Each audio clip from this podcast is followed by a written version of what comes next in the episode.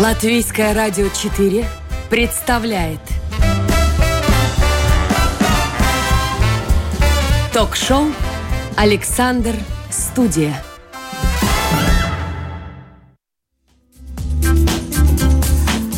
Здравствуйте, с вами Марина Талапина, продюсер программы Людмила Вавинская, звукооператор Яна Дреймана. И сегодня в гостях в Александр-студии инженер-конструктор, который и сам запускает стратосферные зонды и ракеты, и помогает это делать молодым людям. И самое интересное, что он, в частности, запускает ракеты, чтобы помочь художникам и кинематографистам. Я рада представить, у нас сегодня в гостях Андрейс Пукитис. Здравствуйте. Добрый день. Хочется сразу спросить, кто ваши родители? Ну так, я родился в Риге в семье учительницы. И, скажем, ну, мой дедушка был художником, и, ну, как-то это все вместе слилось, и тоже мне нравится искусство, мне нравится иногда учить детей. Ну, так это сложилось, да. И, ну, с самого раннего детства я был окружен книгами, я был окружен искус- искусством, и как-то в это всего влилась техника. Я начал интересоваться радиотехникой. Отчасти там какой-то след оставил художник Баушчинекс, потому что я его первого увидел радио, увидел все это интересное и непонятное. И как-то постепенно, постепенно я начал этим заниматься. Ну, скажем, первый учитель, это был ну, журнал юной техники, конструктор молодежь. Ну, и дальше уже понеслось. Э, учился я в Рижской пятидесятой школе. Э, ну, это помогло уже дальше в жизни. Uh-huh. Английский язык, ну, как, как известно всему, этому очень ну, есть применение сейчас. Uh-huh. Вот есть такая э, теория, что детям надо давать ломать игрушки для того, чтобы они понимали, как они устроены. Потому что на самом деле это нормально, что дети ломают их, они пытаются разобраться, из чего что устроено. У вас э, много разобранных э, было игрушек, я не знаю, каких-то да, предметов. Очень, очень много всего. И это началось уже, я не помню, ну, я думаю, мне было лет шесть, может быть, меньше, когда я начал разбирать что-то. И потом мне сказали, ну да, ну хорошо, разбирай, но потом собирай обратно. Это такой хороший педагогический прием, да? Да-да-да. И, ну, я, я помню, я помню из такого раннего детства мне самой любимой игрушкой был молоток и гвозди.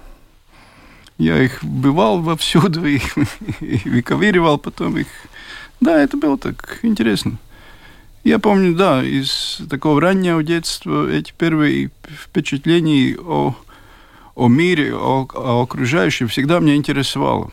Ну, я много читал эту, скажем, раннюю фантастику, Жюль Верн, Зимов, и все это мне казалось таким, ну, страшно-страшно интересным.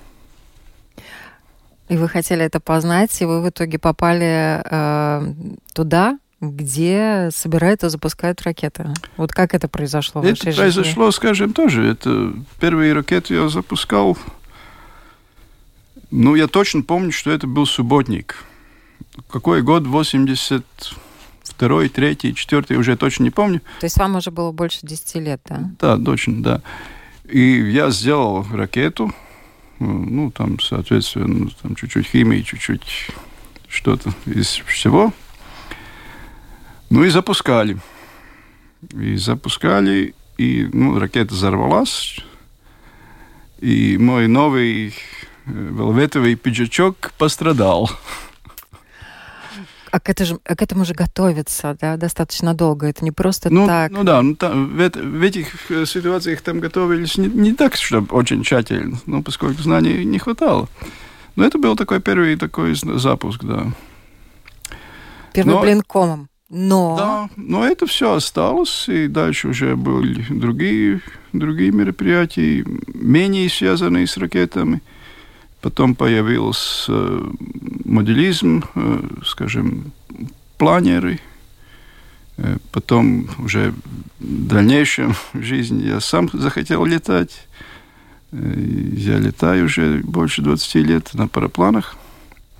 Ну, как-то это тема, которая связана с воздухом, с воздухоплаванием, с, с авиацией, с космонавтикой. Всегда меня очень-очень интересовала. И она интересовала, она стала частью вашей жизни. Да, и сейчас, можно сказать, уже последние лет двенадцать-тринадцать это постоянная часть моей жизни. Я занимаюсь тем, что я разрабатываю различные устройства для всех отраслей, но и в том числе для запуска стратосферных аэростатов, для запуска ракет, делаю сами ракеты. Был такой проект, который до сих пор вроде бы как есть, но сейчас чуть-чуть приостановился. Это первые сто километров космос, где у нас был такой маленький, но амбициозный планчик запустить ракету на сто километров. Это уже, можно сказать, чистый космос, но официальный космос. Но вы запускаете зонды? Да, зонды летают ну, где-то до тридцати километров, может, может быть, чуть-чуть больше тридцати километров. Это тоже, скажем, ну, такая непознава... Не, ну, не для каждого доступная среда, да? Поскольку самолет летает где-то десять, может быть, чуть-чуть больше километров, и то пространство, которое находится между двадцатью километрами и космосом, где летают спутники, она очень мало расследована, и там очень много всяких интересных процессов происходит. Вы же туда их запускаете да. с различными камерами? Да, но это камеры, это так чисто для, для интереса, но можно и там делать всякие интересные эксперименты. Сейчас это, ну, чтобы было понятно слушателю, это любительские проекты. Это не, скажем, не наука в чистом виде, это не какое такое мероприятие. Это любительские проекты, где мы это делаем за свои деньги, за свой интерес. Ну, и за это можно и получить какой-нибудь и бизнес в дальнейшем, и наука тоже. Но вы также помогли запустить ракеты и зонды кинематографистам, да, и художникам. Да, для да. чего? Очень интересно. Есть всякие, всякие идеи, где надо... Ну, вдруг появляется идея, что нам надо запускать ракету для съемки видеоклипа. Ну, для рекламы или для чего. И звонок, можешь ты запускать ракету? Да, могу. Нам его надо через два дня. Окей, можно сделать. Да-да, но это, это такая работа, которая связана с кино, с реквизитом кино, с техникой для кино. Это тоже одна из частей вашей деятельности. Моей деятельности, что я делаю. И очень мне нравится и интересно, поскольку ну, ситуации неординарные, решения тоже такие, которые часто не встречаются. И, и все как... это надо быстро. И вы, как инженер-конструктор, воплощаете всевозможные идеи, которые вот именно требуют нестандартных решений. Да, я, ну, как я... Вы же еще и электронщик, вы же там все да, еще и да, паяете да, вот да, эти да, вот да. микросхемочки. Ну, в принципе, я по образованию инженер роботостроений, и, как я иногда шучу, ну, делай, что хочешь, всегда получается робот. Ну, это частично правда, поскольку решений, очень много решений требует и аниматронику, и электронику, и механику, и все это вместе взятое, ну, получается какое-то или произведение искусства, или произведение техник, да. Скажем, как пример, я помогал одной из художниц из Бразилии э, делать инсталляции. И да, ну, там тоже очень сложная инсталляция, где находится несколько ортозов. Это, ну, скажем, те части, которые помогают э, придерживать э, экс, э, ну, ноги или туловище. И это все ортозы от детей, которым были какие-то проблемы. И мы их оживили. Они начали двигаться. Да, такой был проект. И он до, до сих пор продолжается. И, И сейчас есть эта выставка в музеях Германии, и сейчас еще будет несколько выставок. Ну, я думаю, конечно, сейчас современным художникам вот огромное количество инсталляций делается, и это всегда удивительно, увлекательно, и зрителей много привлекает. Да. Я думаю, что вы сейчас на расхват в этом отношении. Ну, не на расхват, но, да, есть работа, есть. И эти, эти проекты всегда я, мне, мне составляют большое удовольствие и очень нравится. Ну, поскольку это такое... Не, не каждый день ты такое делаешь, и ну, точно ты делаешь один раз. Но все эти проекты очень интересные. Не могу не спросить, не вернуться опять к ракетам. Меня почему-то очень интересует, как много ракет вы вообще запустили туда? Ну, трудно так сказать точно. Ну, это... Ну, пару десятков, наверное, вместе взятых совсем.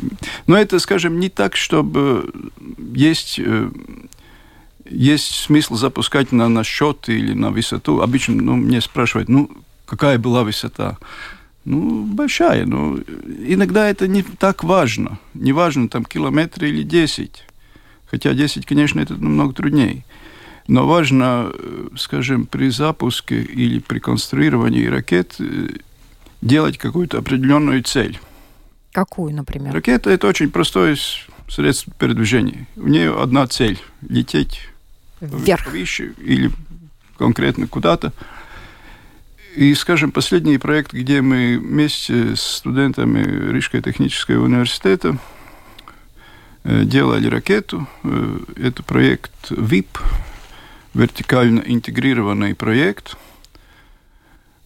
И студенты из не, не, нескольких факультетов, из различных специальностей вместе делают проект, который сложный проект, где очень много всяких неизвестных для них вещей. И я участвовал как ментор, как, скажем, как помощник, как критик. И как учитель. И как учитель. И да, нам удалось это все сделать. У нас была цель достичь один километр, ну, который, скажем так... Ну, обычно мне говорят, да, я в школе там запускал такие ракеты, что там такого. Всегда я тогда говорю, да, может быть, ты и запускал, но это совсем другие ракеты, да. Есть различия между ракетным моделизмом, где мы запускаем маленькие, легкенькие и видим, ракеты, да, она когда она начала пух, падать. И, и все. И между ракетой, которая тоже маленькая, может быть, но она полноценная ракета, у нее есть авионика, у нее есть композитный корпус, она рассчитана, она делает то, что запланировано, что она будет делать. Ну, этот, это же, конечно, другой уровень. Да, но этот, этот путь от той ракеты, которую я запускал в детстве, до этой ракеты. Внешне, может быть, там небольшие различия, но по... Начинка, по, по содержанию. Начинке, по всему, по, по всей работе, которая там вложена, очень большие различия. Слушайте, ну вот, конечно, вы зонды запускаете и так далее, там они уже требуют совершенно другой подготовки и друг, другой техники. Да. Ну, это тоже один из, один из таких, ну, челленджей, можно так сказать, да? Чтобы запустить в стратосферу что-нибудь. Во-первых, надо понять, что там будет. Ну, значит, у нас есть большой холод, у нас нет воздуха, большое разрежение. Как будет наша электроника или наша система там работать? Да? Это не так легко. Это, в принципе, очень-очень похоже на то, что делается уже на спутниках. Те же самые условия, может быть, чуть-чуть даже хуже иногда, поскольку есть постоянный холод и, и иногда и влага. И нам надо сделать систему, которая там будет работать. И вы это делаете? Да, и мы это делаем. Это я делаю, и, и есть... Есть люди и, и друзья, с которыми вместе это мы делаем. И да, и этих зондов мы запускали достаточно много в последние, ну, можно уже сказать, десять лет. С различными целями. Это и соревнования, это и просто для интереса, это для рекламы. Ну, различные эти цели были. А вот дальнейшая судьба зондов. Вот они были запущены с определенной целью, сделали свое дело. Угу. Что с ними происходит дальше? Ну, дальше, как, во-первых, ну, если мы что-то запускаем, мы, конечно, хотим их получить обратно. Ну, значит... Всегда ли надо... получается? Всегда это получается. Это, ну, значит, надо, соответственно, делать радиосвязь, которой зонд передает данные, где она находится, как она себя чувствует и что она делает, чтобы ее найти. Ну, и... Как-то с этим вместе связано и всем остальным интересом я являюсь радиолюбителем. Категория А. Да, это ну, тот радиолюбитель, который уже может вещать на всех позволенных диапазонах для радиолюбителей и со всеми мощностями. И, ну да, и это тоже как-то вместе все связалось ну, в одном целом. Но, но это на самом деле здорово. А вот э, куда падали ваши зонды? Очень различных местах. Но, в принципе, для того, чтобы запускать зонд, это не так, что ну, запускаем и забыли.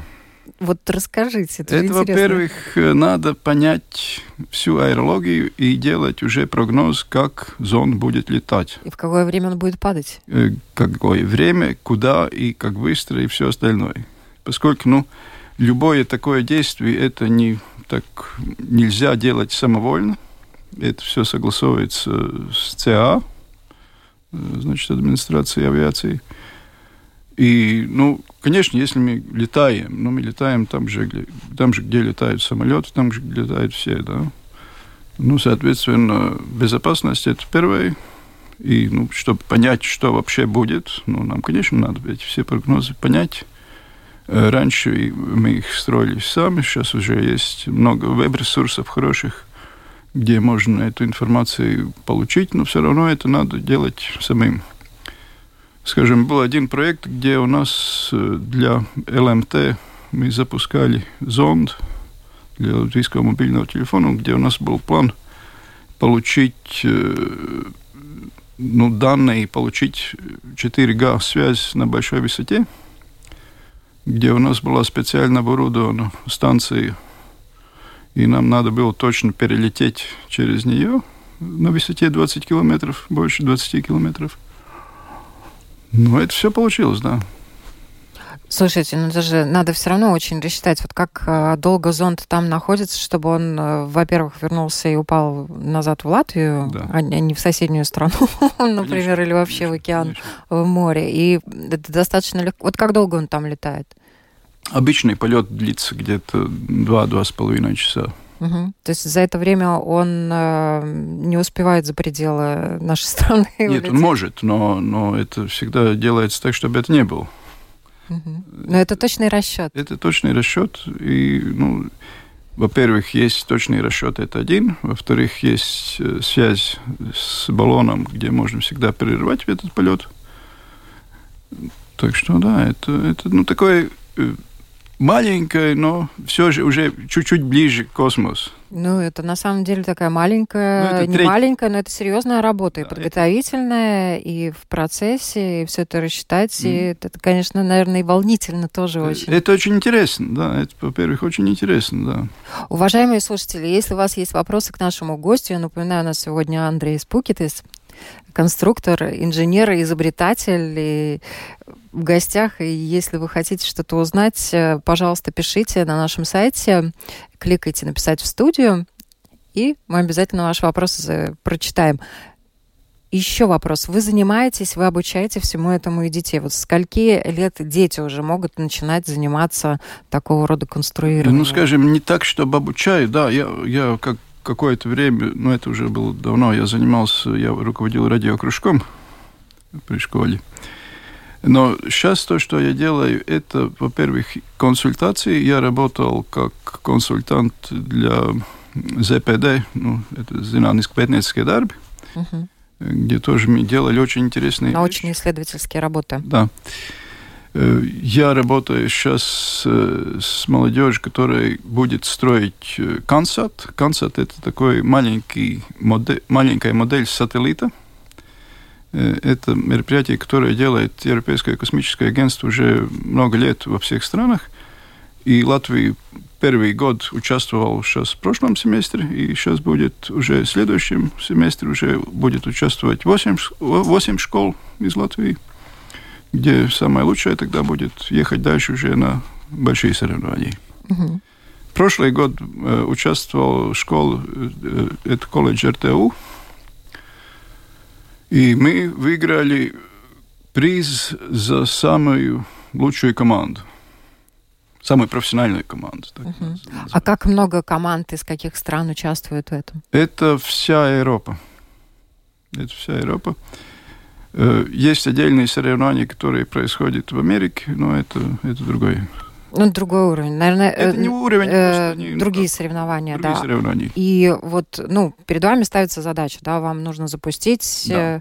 Задача такая, что есть у нас модель сателлита, обычно это размер ну, маленькой баночки для напитков, ну, значит, это шесть на пятнадцать приблизительно сантиметров, и в ней надо поместить основной груз, ну, этот, который измеряет высоту, измеряет давление, посылает данные, и также можно поставить какой-то дополнительный груз, который уже придумает сами участники.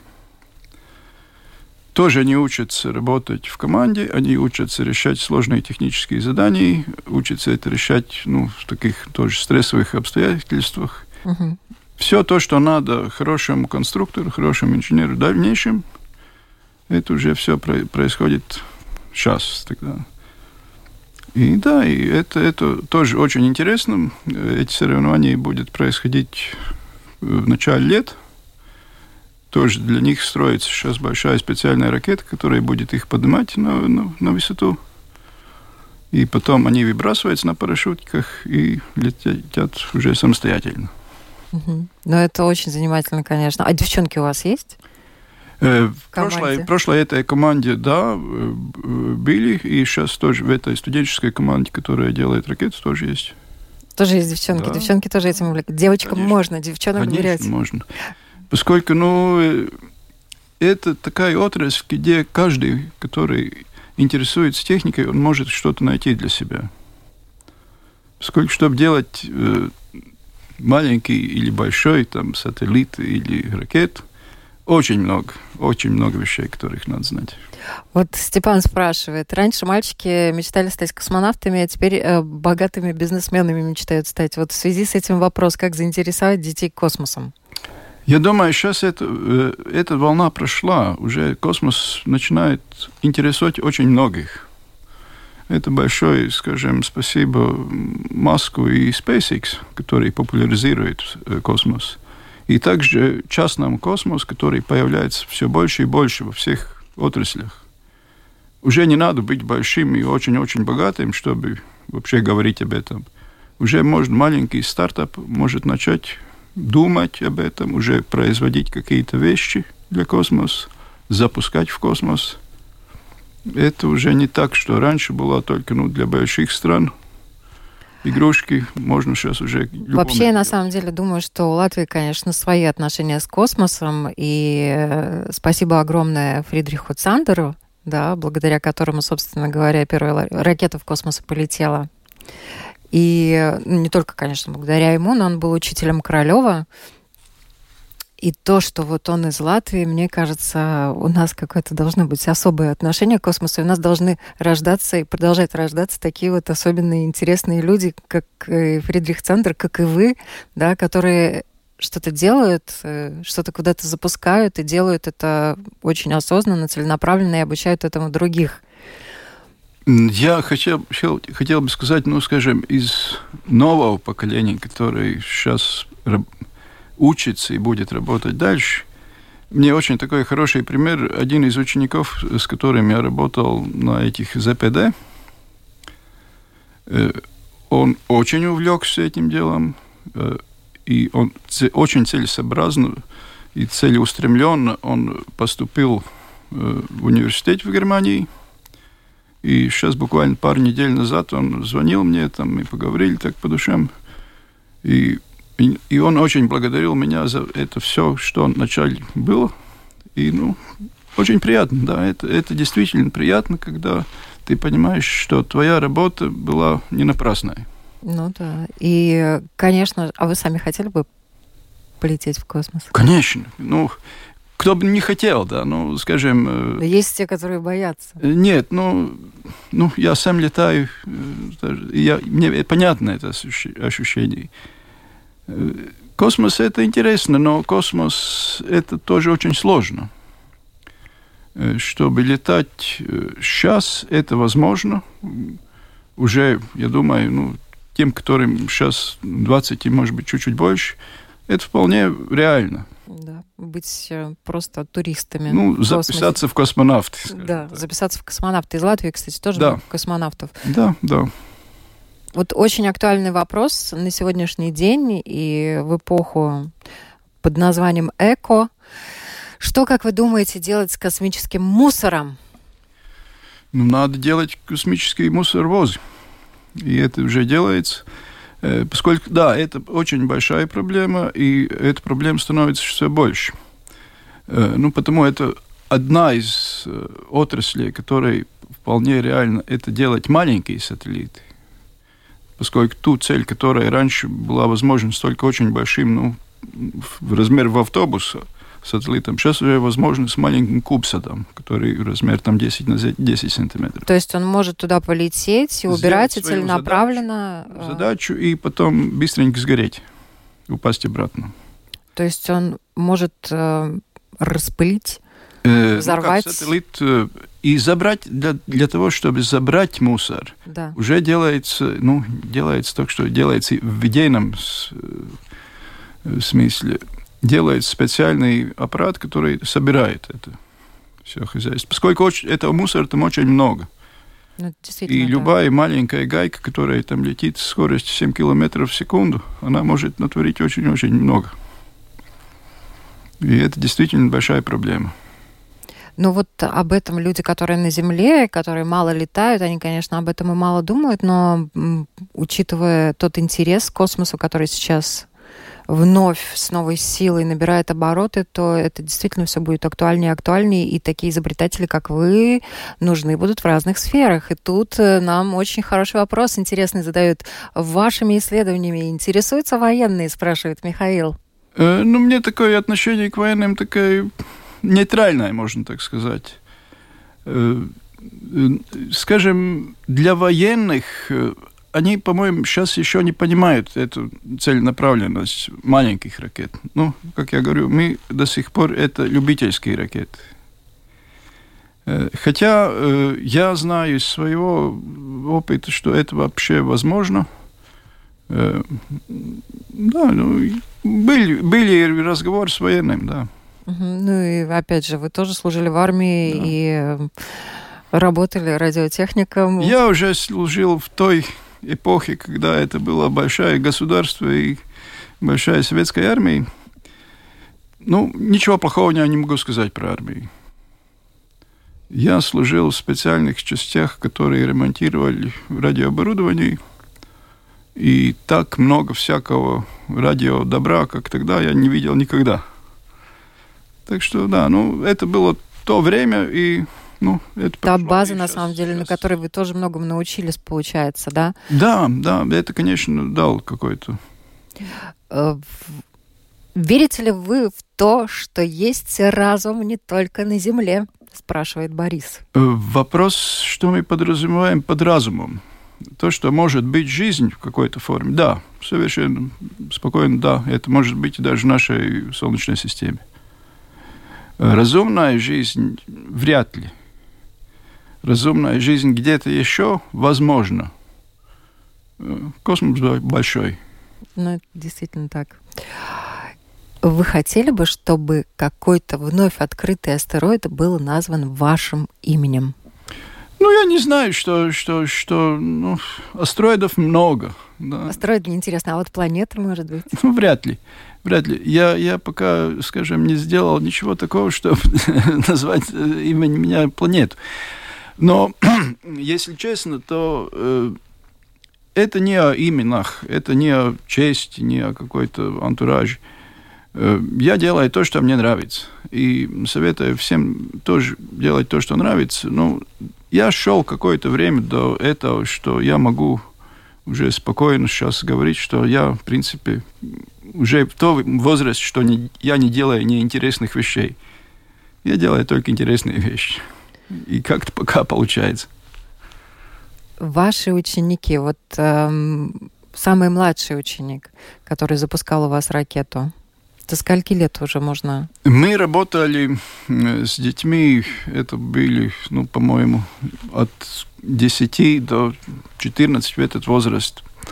Это была одна из тоже мероприятий, которое делалось от нового испеченного космического центра, который называется ЦАС, ЦАС, ЦАС Космос-центр. Это новое, новое такое мероприятие, которое будет в ЦЭСИС. И мы делали, делали лагерь для ребят. Это, ну, называлось Космической академией. И было очень интересно им, и мне, и всем остальным. И да, и мы делали ракеты. Ну, делали ракеты простые. Это уже называется модельные ракеты из готовых, готовых частей, которые там мы вместе с студентами из технического университета сделали. И запускали, да, и все очень радовались. И вы, на самом деле, работаете, сотрудничаете с разными центрами, в том числе космическими, реальными, которые да. в Европе, не только в Европе. Ну, скажем, я, я, я говорю, это, до сих пор это все любительские проекты. Это не так, что мы сотрудничаем с... Бесспорно, с... да, но все равно вас поддерживают, и я думаю, ну, то, что вы проявляете интерес, его воспринимают да. достаточно открыто. Да? да, да, да, конечно, поскольку это все сообщество... И, и научное сообщество, оно открытое. Если ты говоришь на одном языке и понимаешь, что ты говоришь, ну, дело, с тебя уже начинают разговаривать. Мне было интересно, я посчастливился быть в одной конференции ЭСА о шарах, о стратосферных баллонах и маленьких ракетах, и тоже там мы разговаривали о своих проектах и так дальше, и так дальше. И да, всем это интересно, всем это, это все хорошо воспринимается, но, конечно, это, ну, покажите, что вы сделали, и потом мы будем дальше разговаривать, ну, как, как всегда. Но у вас на самом деле чемоданчик с теми изобретениями, которые вы сделали, и с теми проектами, которые вы сделали, достаточно большой уже, вам есть что показывать? Да, есть, конечно, есть, есть. И, ну, это, это проекты, которые связаны с, с ракетами, это проекты, которые связаны с стартапом, это проекты, которые связаны с кино, с искусством, ну... Очень Они очень много. разнообразные. Вот да. спрашивает Павел, где вы занимаетесь, как к вам попасть на курсы школьнику, например? Ну, чисто так я на курсе никого не беру, но если есть серьезный интерес, ну, меня достаточно легко найти. Можно найти, можно позвонить, можно поговорить, это все возможно. Но я думаю, на самом деле, кружки юных техников, они как были, так они и есть, просто этим да, конечно, надо конечно. поинтересоваться. Сейчас... Есть кружки, есть, скажем, АНС-два, это, ну, как она называется сейчас, ну, не станция юных техников, но похоже. Станция юных техников, по-моему, да, так да. и называется, да. И там люди делают очень интересные вещи, я тоже там оттуда знаю некоторых, и там, там тоже очень хорошо и интересно. Мужчины задают такие более практичные вопросы, а женщины спрашивают больше о мистике. Не было ли в вашей работе мистических вещей, спрашивает Наталья. Ну, это вполне, вполне и полно. Ну, хоть скажем, один, он напоследок, да. Ну, звонок от одного известного художника, достаточно известного сейчас. Ну, мне надо слушать голоса усопших. Можешь сделать? Ну, да, могу. Ну, поговорили, поговорили. Я рассказывал о том, как это могло быть сделано. Ну, идет речь о Константине Раудиве. Почему это у него происходило? Ну, так посмеялись, посмеялись. Этот принцип можно сделать. Другой пример тоже. Звонит одна из рекламных агентств. Нам надо вечный двигатель. Ну, хорошо, но если надо вечный двигатель, сделаем вечный двигатель. Ну, только вопрос, насколько долго он должен работать. Да. Так что таких ситуаций бывает достаточно много. Спасибо вам огромное за эту беседу. Я напоминаю, у нас сегодня в гостях инженер-конструктор, который запускает в стратосферу ракеты, зонды и помогает молодым ребятам тоже освоить эти навыки, и делает это в командах, и делает очень интересные проекты. Спасибо вам большое, что пришли. Большое спасибо. Андрейс Пукитис был у нас в гостях, и продюсер программы Людмила Вавинская, звукооператор Яна Дреймана, и программу провела я, Марина Талапина.